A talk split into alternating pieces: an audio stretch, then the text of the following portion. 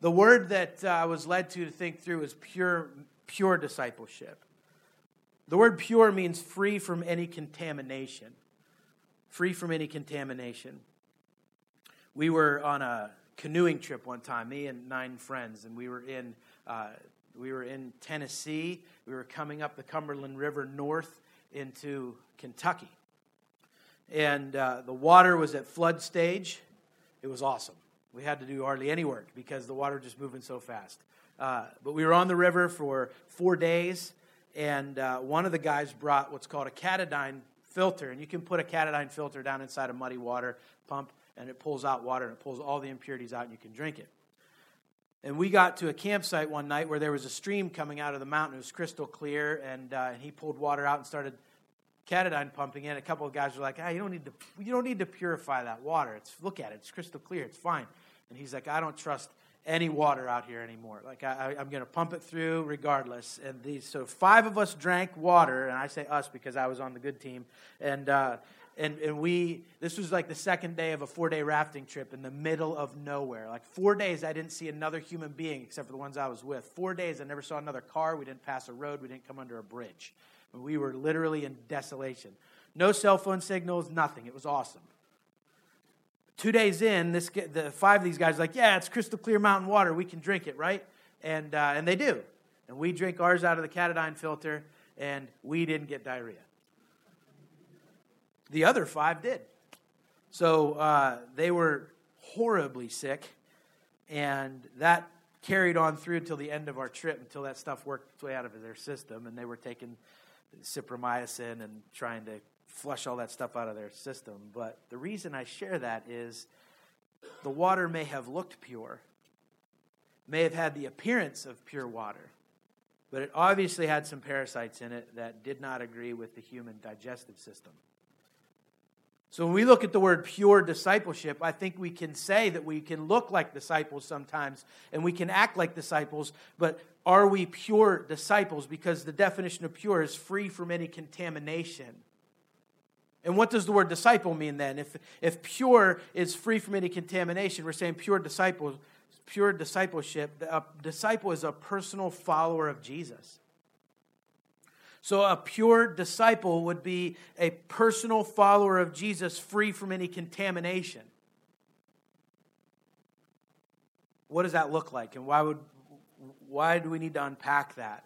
It's because when Jesus sent the 12 out and said, This is where my church is going to be built upon, he sent them out into a world knowing that he had equipped them as his disciples, that he had filled them with his spirit, that he knew that they knew him. Turn with me to John 13.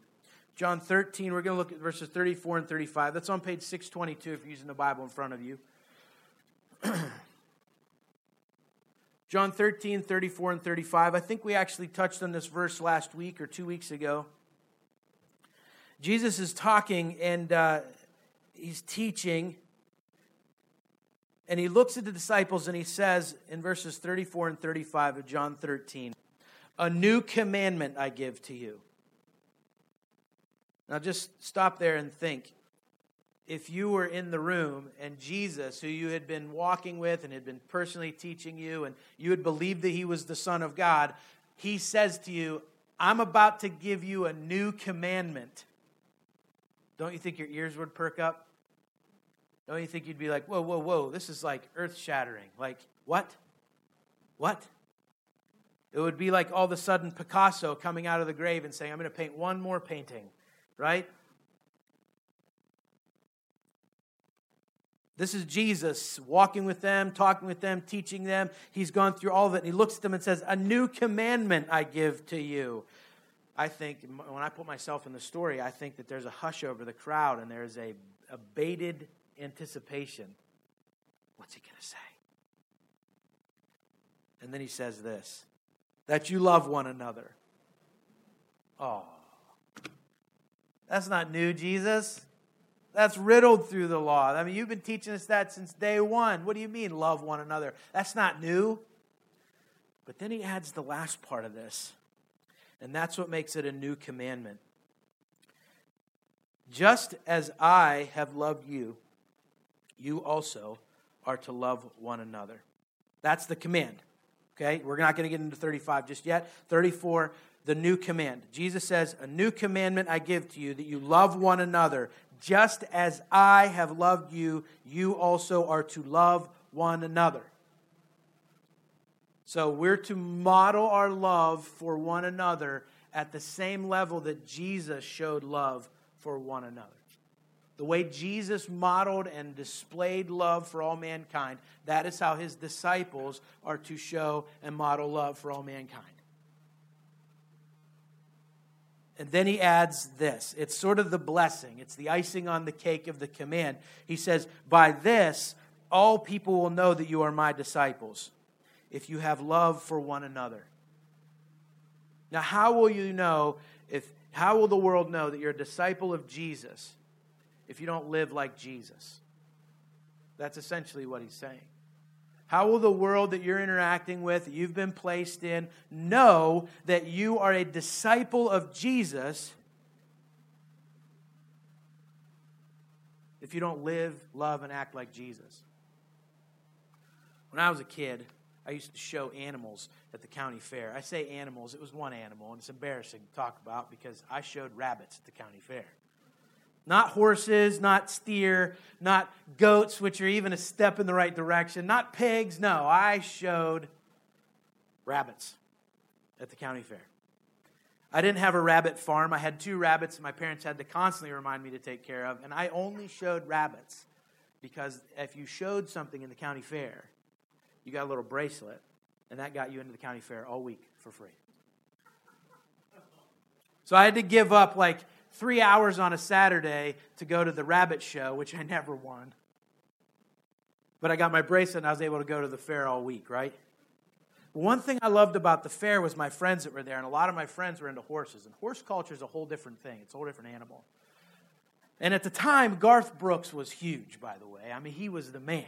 You know, Friends in Low Places had just come out, and uh, I mean, he was everywhere. So, and Garth Brooks wore these shirts that that were like, now I call them Garth Brooks shirts. Does anyone know what I'm referring to? They were buttoned down, long sleeve shirts that were patterned, and they, I don't know, nobody else rocked those shirts like Garth Brooks did, and I wanted some. So I had one or two of these shirts, and I had a pair of black cowboy boots, and when I went to the county fair, I dressed like Garth Brooks. The reason I say that is, is because several times my buddies would be like, Why are you dressed like Garth Brooks? You know, like I, all I needed was that big microphone to come in front of my face and a cowboy hat. I never had a cowboy hat. I never had the big belt buckle either. But it, it's like when people saw me, when my friends saw me and were making fun of me, uh, poking fun at me. I should I shouldn't say making fun of me, but uh, poking at me. It was based on what what I was trying to look like and what I was trying to portray. Why are you trying to look like Garth Brooks, right? And all it took was just a shirt and a pair of black cowboy boots, pointy toe and all, right? So, how did the world know? How did my friends know that that's who I was trying to be like? I wasn't necessarily like singing Friends in Low Places and, you know, the thunder rolls any chance I got. But I was dressed like this country superstar, right? On my way to the Oak Ridge Boys concert with my mom. That's a true story, too. Uh, the reason I say that is because what Jesus is saying here is how in the world does the world that's going that I'm sending you into, and they didn't completely know what he was talking about yet. He hadn't died on the cross yet. They didn't completely understand all of the ramifications of what it meant to love like he did.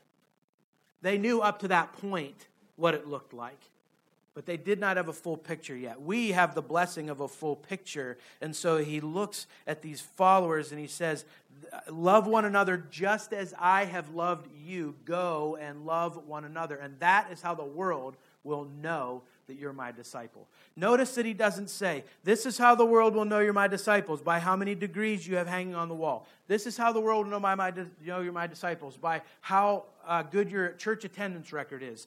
This is how the world will know you're my disciples, by how many committees you've served on in the local church. This is how the world will know you're my disciples, by, uh, by how, how many Bible verses you can quote, and how many Awana books you worked your way through in elementary school. Josh knows what I'm talking about. Josh, did you ever win a Timothy Award in Awana? Oh, there we go. So you're not as good a Christian as I thought you were. Okay.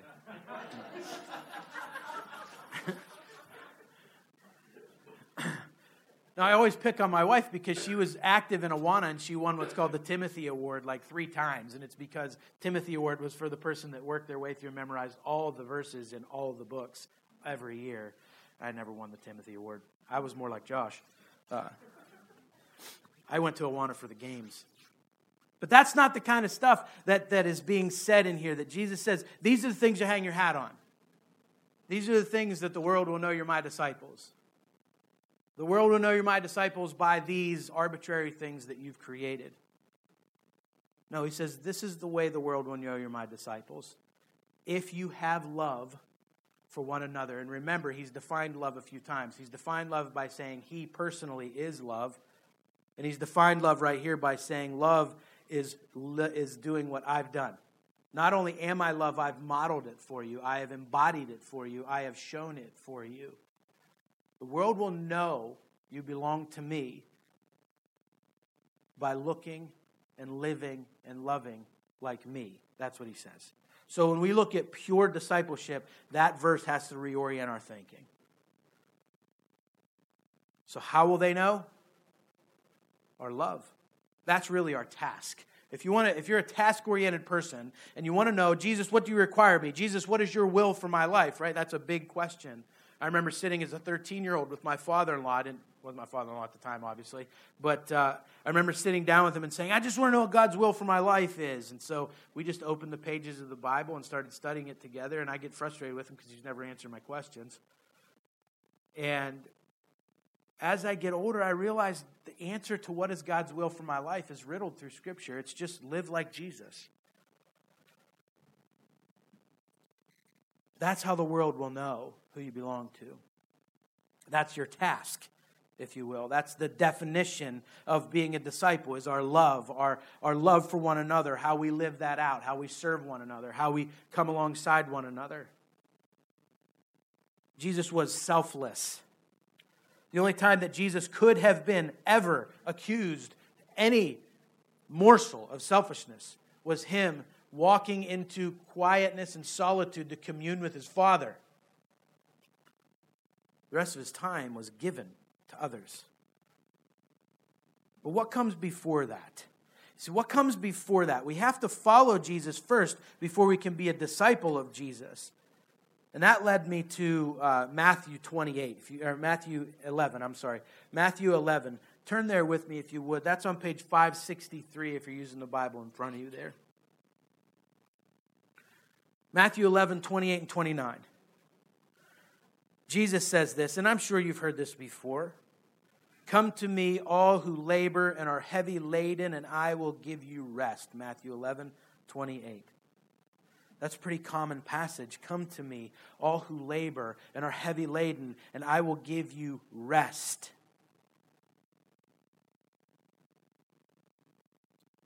He doesn't say, I will give you time to take a nap. He doesn't say, I'll strap a hammock in the backyard and give you the day off. Says, I will give you rest. But then he follows it with this. Verse 29 Take my yoke upon you and learn from me for I am gentle and lowly in heart. You will find rest for your souls. Take my yoke upon you.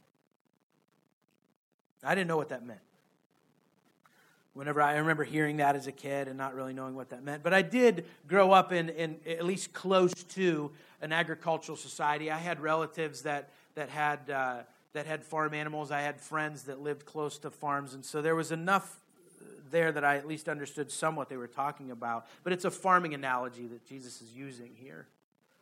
A farming analogy. And so the a yoke, what Jesus says is a yoke, is a piece of wood. At the time, it had wood underneath it or metal underneath it. And you would put the wood rack on the top of two ox and it would become a team of oxen, and there would be a metal or a wooden bracket that came under their necks and hooked them to this piece of wood together. And you would have power from two ox plowing your field together, but where one went, the other one went. This was pretty common in the culture that Jesus is speaking to for them to understand this. And so he's saying that Take my yoke upon you and learn from me. When he says, Come to me, all who labor and are heavy laden, and I will give you rest, he's speaking to a group of Jews, he's speaking to a group of people who had been laid heavy with the law. The law was never meant to be a burden. When God gave it, it was never meant to be a burden. It was meant to provide light. It was meant to provide us hope. It was meant to point us towards something better than what we had in front of us. But over the years, the teachers of the law and the Pharisees had gotten a hold of this and they had made the law into something it was never meant to be. And they laid it on top of the shoulders of the people and basically convinced them that without the high priests, without the Pharisees, without the Sadducees, there was no hope for them. You aren't obeying the law. So Jesus, as he's teaching these crowds and he's looking out at the people, and Jesus knows the hearts of the people, he says, Just come to me, all who labor and are heavy laden. That's what he means when he says that. You've got stuff piled on you that feels like labor and feels heavy, but it was never meant to feel like that. Come to me, and I will give you rest follows that with the tr- same train of thought take my yoke upon you. Take this this beam that sits on the back of my neck and put yourself in the other one. Now the way that they would train animals on a farm is they would take the young ox and they would put the young ox that they wanted to train to do the plowing and they would hook it in the same yoke as one of their toughest and strongest most reliable ox. And then the smaller one would learn and usually sometimes get dragged along by the bigger one but the bigger one knew his job and knew what he was supposed to do and carried most of the weight. Most of the weight and the responsibility for the plowing fell on the shoulders of the more mature and more well prepared ox. And so the ox would have, the younger one, would have learned from it, and his load would have been gentle. It would have been easy his burden would have been light compared to what the other ox was carrying. And that's what Jesus is saying. You come to me if you are if you labor and you're heavy laden and I will give you rest. Take my yoke upon you. Learn from me. For I am gentle and I'm lowly in heart, and you will find rest for your souls. Now, this is where Jesus kind of doubles down on what he means by rest. Because he, before he just says, Come to me and, you will, and I will give you rest. And then he says, Come and partner with me. Put my yoke upon you. Learn from me. Walk the same path I'm on. Walk the way I'm walking. Walk at the pace I'm walking. Turn when I turn. Do as I do and as I say. And at that point, you will find rest for your souls. A rest that no nap can ever provide for you. Will find rest for your soul. You will see that the, that the calamity and the burden that you feel from the religious system of the day that's piling on you expectations that don't come from me, Jesus says, you will find that that is rest that comes to you. Rest to your soul, rest that cannot come from any other source. That's Jesus calling out. Jesus was not begging people to follow him. You remember, this is the same guy that turned to a crowd that was following him and says, You need to consider the cost of following me. This is the same Jesus that had harsh words to his own followers, like, like Peter, whenever he told him, You're going to deny me three times. And, and then other times when Peter, Peter sort of rebukes Jesus, and Jesus says, Get behind me, Satan. This is the same Jesus that looked at the teachers of the day and said, You are like whitewashed tombs. On the outside, you look great, but the inside is just full of dead man's bones. You clean the outside of the cup, but the inside's full of filth and mold. You are brood of vipers. That's the kind of language that he used when talking to the religious leaders of the day. I've heard it said that Jesus reserved his most harsh interactions for religious people and his most kind and tender interactions for the people that society was saying was the worst of the worst. So Jesus is teaching to the masses here, and the teachers of the law are there present. And he's saying, Just come to me if you labor and you're heavy laden, and I will give you rest. Take my yoke upon you. Learn from me. I am gentle. I am lowly in heart, and you will find rest for your souls. And then verse 30 For my yoke is easy, and my burden is light. What Jesus is saying there is you cannot fulfill the requirements of the law. And if you try, it will feel like a burden, and you'll never be able to accomplish it. So take my yoke upon you because it's easy, comparatively speaking, and my burden is light because I'm doing all the work. That's what Jesus says. He says, I'm doing all the work, and I'm okay with that. It's not a vindictive, hey, I'm doing all the work here. It's Jesus saying, I'm doing and have done all the work. And I'm okay with that. Just partner with me. Follow me. Commit your life to me. Now, years and years before that, this week I had lunch with a really close friend, and uh, he was sharing with me some things that God was sharing with him over the summer. And uh, I knew what I wanted to preach on. I had these passages in mind, and I had my notes written, and so uh, we sat down for lunch, and he shared with me this passage of Scripture, and it was like, that's it. That's, that's what I felt like I've been missing. He had no idea that this is what I was thinking about preaching through and what I felt God was laying on my heart. But he led me to this verse and was sharing with me what God was doing in his heart, and it blew my mind. It's one of those verses that uh, I don't remember ever reading. You ever come across one like that? Where you read it and you think, okay, that's new as of yesterday. That could not have been in there before today. Like, I, when was this Bible printed? But I mean, it's been there for thousands of years, and somehow my mind has either read it and forgotten about it, or maybe I've never really read it. And it's in the book of Jeremiah. I would turn. I would ask you to turn back there with me. It's in the Old Testament. If you're using the Bible in front of you, it's 434. You're going to go. If you go to the book of Isaiah, you've gone too far. Keep coming this way. It's Jeremiah chapter six.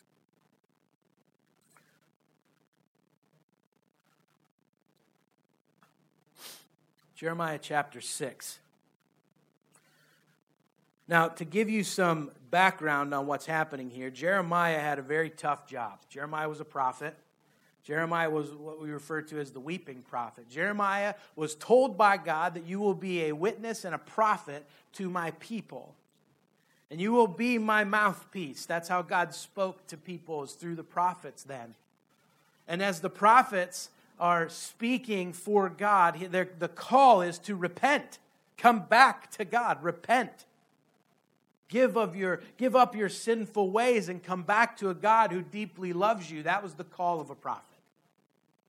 The call of a prophet was to look at people and, and what we would say in our, in our verbiage, call a spade a spade. A prophet wasn't afraid to confront sin. A prophet was very unpopular because a, a, prophet would come into a town or a village and he would, he would meet with people and he would tell them, This is what the Lord has told me. You have strayed and you need to come back to God. So Jeremiah's job was to remind the people that God still was worthy of their love and affection, that they needed to draw back to God. But God gave him this caveat at the front end of his prophet's, prophet job. Oh, by the way, no one will ever listen to you.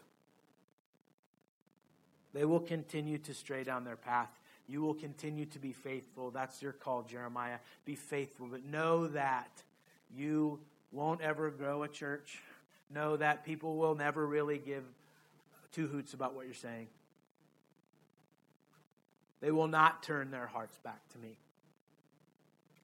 But Jeremiah, you be faithful to this call. So when Jeremiah speaks, he's speaking to a group of people who have been told so many lies Lies like the people in Galatians had been told. Lies like God, God only will love you if you obey the law. And God wants you to be happy. And so these false prophets had come in. And so now they're able to, the people in Jeremiah's day are able to pick and choose what they want to hear and listen to. And Jeremiah is speaking truth, but truth doesn't sound as appealing as some of the other people's messages. So Jeremiah, I just kind of don't want to listen to you because that guy over there said something a little better. It sounds nicer. It sits better in my stomach. So I'm just going to She's going to head over to that church. We're going to head over there. I'm going to listen to what he says. Jeremiah says in verse 16 of chapter 6 Thus says the Lord. Jeremiah says that because he's saying, Listen, this is not from Jeremiah. This is coming from God. Listen, people, stand by the roads and look and ask for the ancient paths where the good way is and walk in it and find rest for your souls. But they said, We will not walk in it. Listen to the response of the people when Jeremiah speaks for the Lord. I want you to notice a word that shows up over and over and over again. Can you find it? There's one three letter word that shows up several times in this verse. What is it? And. And is an addition word, right? So stand by the roads. Let's, let's look at this again. God is saying to his people, stand by the roads and look and ask for the ancient paths where the good way is and walk in it and find rest for your souls. There's a formula there, right?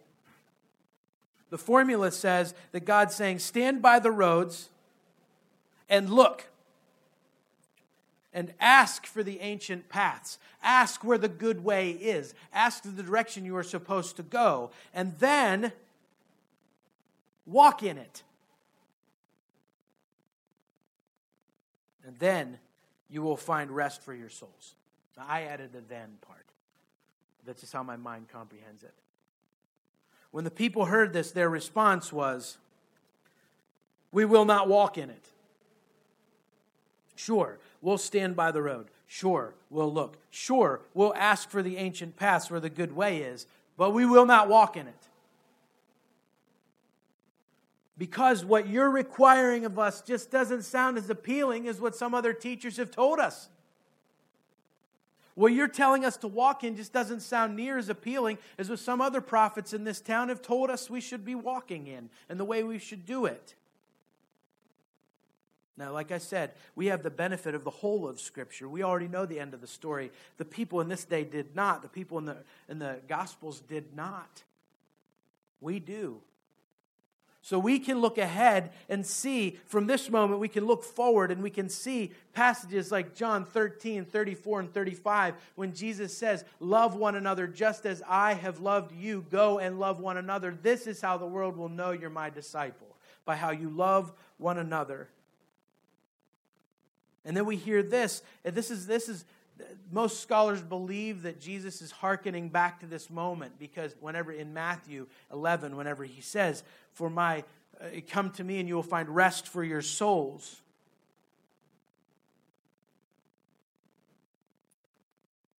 And it's, it's like in Matthew 11, if at the end of this moment, the people looked at him and said, we will not walk in it. It's that moment where we, we hear the truth, it penetrates our hearts. We say, We need you, Jesus, for salvation. There's no other way to live than in the way of Jesus. If you're here today and you're a believer, I believe you had that moment. If you have not had that moment, then let's talk. A moment where you understand that, that the, the cross was for your benefit. That the, the sacrifice that Jesus made on the cross, his death, burial, and resurrection, was for mankind. It didn't get him anything. He gained really nothing. If you're looking at it from human standpoint, Jesus almost gained a headache by, by continuing to have the same kind of conversations with his followers till the end of time. The cross was difficult for Jesus. It was hard for Jesus, and he did it willingly for us because we needed a way back to God to have any hope of salvation. Sin had ruined us. So Jesus comes and makes a way, a better way. And then he says, Do it like I did it. Love like I loved. What was important to me, make those things important to you. The things that were of utmost importance to me make those things of utmost importance to you. And as you live and love like me, that is how the world in which you are placed will know who you belong to and who your true allegiance is to. I have a Philly, I have a uh, Eagles hat. I have an Eagles jersey. One could think all football season that I am a diehard Eagles fan. But if you put the Eagles against the Steelers, you will see a different Adam come out. The Eagles jersey will stay in the closet, and the Polamalu jersey will come out. You will know by my behavior in that moment where my true loyalties lie. So, fair weather, yeah, maybe. Depending on the circumstances, sure. But what Jesus is saying is consistently look at my life. Look at my life. Remember on the road to Emmaus what was of vital importance to teach these men as they walked along the road?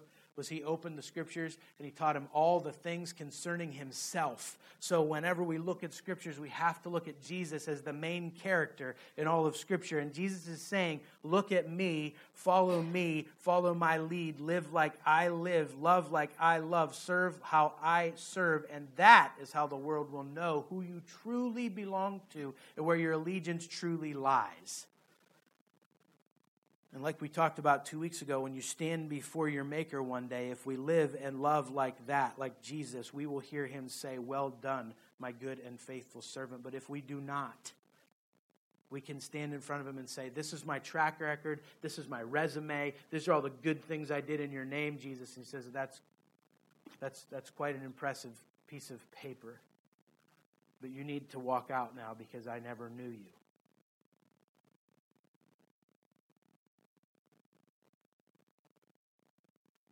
See, being a disciple is not about what we do, it's about who we've become. Discipleship is a process of becoming more like Jesus. It's, it's the flushing out of sin. It's the looking at the hard teachings of Jesus and saying, that has direct implications to my life, and I need to change some things. If I want to live and love like Jesus, there's some things that have to change. So here I am, almost 40 years old, pastoring a church and still haven't arrived yet. Still, God flushing this ugliness out of my heart and saying, I want to make you more and more into my likeness. It's a process, it's a lifelong process until you stand before me. And hopefully, hear that, well done, my good and faithful servant.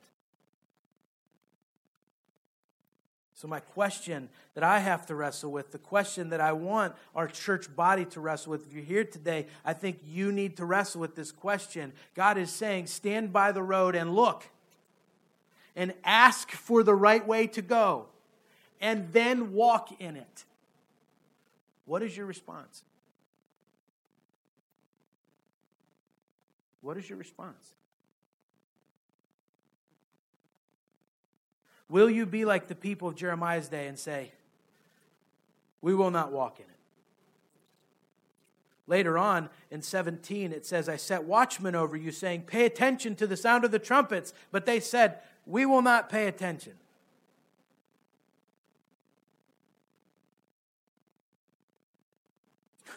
We will not walk in it.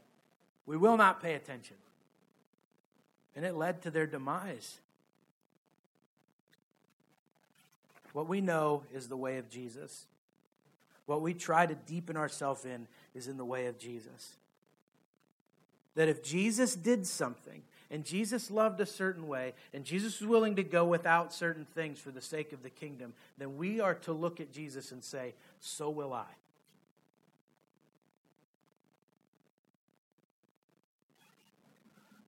So will I. Jesus, if you're saying that this is important, then I will say it's important. Jesus, if you're saying that this cannot, this kind of behavior, these kind of decisions, this kind of arrangement that I've made for myself, it's not congruent, it doesn't line up with who you are, therefore it has to go. That's what a disciple, that's what a disciple's posture is. That's the truth of the way of Jesus. In John 13, when he says that, he follows that up by telling, telling Peter, You're going to deny me. And starting in verse or chapter 14, he looks at this crowd and he says, Let not your hearts be troubled. Believe in God, believe also in me. And in verse 6, he says, I am the way and the truth and the life. No one comes to the Father except through me. He says that in response to Thomas's question that says, How can we know the way? Lord, we do not know where you're going. How can we know the way? And that's when Jesus says, I am the way, the truth, and the life. No man comes to the Father except through me. So, when you understand the person of Jesus, you understand the sacrifice on the cross, you understand that the, redemptive work of the death, burial, and resurrection affords you eternal salvation. And you, you add that to all the things that we know Jesus did, and all the things Jesus said, and the way Jesus lived, and the way Jesus' character defined his existence. And then we read him say, Live like I lived, love like I loved, do what I do. And that's how the world will know who you belong to. So, any arbitrary thing that we've created out here to say this is how people will know I'm a Christian, this is how people will know that I'm a follower of Jesus if that stuff isn't what Jesus said and what Jesus said was of utmost importance, it's probably not the thing you should hang your hat on. Are we serving one another? Are we loving one another? Are we, are we seeking to know the heart of Jesus? Are we looking at the hard teachings of Jesus and saying that has direct application and conviction to my heart? I've got to get rid of it. I've got to change things up. I've got to make some hard decisions. I've got to I've got to break off certain things that are happening in my life. I've got to make some I've got to have some hard conversation because the way of Jesus is more difficult, but it's better. When Jesus says, "Let not your hearts be troubled." In another part of his teachings he says, "In this world you will have trouble, but take heart, I've overcome the world." You're on the winning team. Sometimes it doesn't feel that way. Sometimes it doesn't feel like Jesus loves you at all, but I promise you, no other entity in the world has ever died to give you eternal life. The only one that's done it. He's the only one that ever will do it. He's the only one worth giving our lives to. So our posture should be one that says that if I am, if I am a follower of Jesus, I am a disciple, I am a lifelong learner. So if Jesus says it's important, so will I. That is the posture of pure discipleship. God, thank you for your truth. Thank you that sometimes it's heavy and it's hard, but I also thank you that on the other side of it feeling difficult and feeling hard, on the other side of that, we have the hope and the promise that you afford to us through your Son. That you tell us you're going to prepare a place for you, for us. Lord, that you, you promise us that though your way is better, that you are the way. Lord, your, your scriptures and your life are chock full of things that are hard to obey. But you have given us your spirit to walk in power and authority. So I pray whenever you see your church, what you see is faithful. When you look at your bride, you find us to be faithful to you. When you examine our hearts, you find them being ones that have a posture that says, I want to be more like Christ. What should I do? How should I do it? And when we don't find answers in ourselves, we go somewhere to get answers. We're walking with one another in discipleship, we're walking with one another in love and in life. Thank you for getting, giving us such a clear example. Pure discipleship is a posture that says, Jesus did it, so will I.